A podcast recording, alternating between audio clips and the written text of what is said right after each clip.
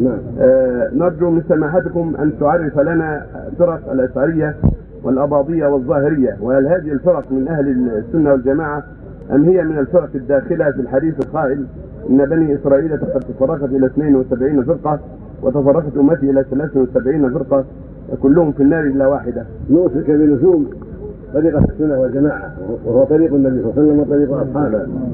هذا طريق أهل السنة ولزوم ما كان عليه النبي وأصحابه في الأقوال والأعمال والسيرة عليه الصلاة والسلام. تلزم هذا وتستقيم عليه وهو ما جاء في الكتاب العظيم والسنة المطهرة. وما ليس له الأمة هذا هو الطريق السوي. طاعة الله ورسوله والقيام بأمر الله وترك ما نهى الله عنه والسعي على البر والتقوى والتواصي بالحق والصبر عليه. أما هذه الفرق فهي فرق خاطئة ضالة من جهات كثيرة. فرقة الإباضية هي فرقة من الخوارج.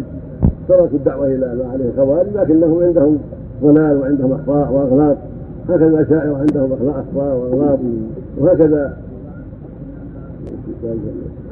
أيوة الأباضية وال أما الظاهرية الظاهرية أحسنهم الظاهرية فرقة طيبة.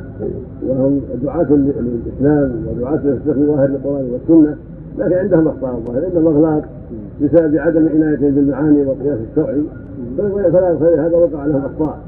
وعن رأسهم داود الظاهري رحمه الله وابن حزم. فليسوا من جنس الباغية وليسوا من جنس الخوارج وليسوا من جنس الأشعرية في العقيدة خصوصا داود الظاهري. أما ابن حزم فعندهم انحراف في العقيدة.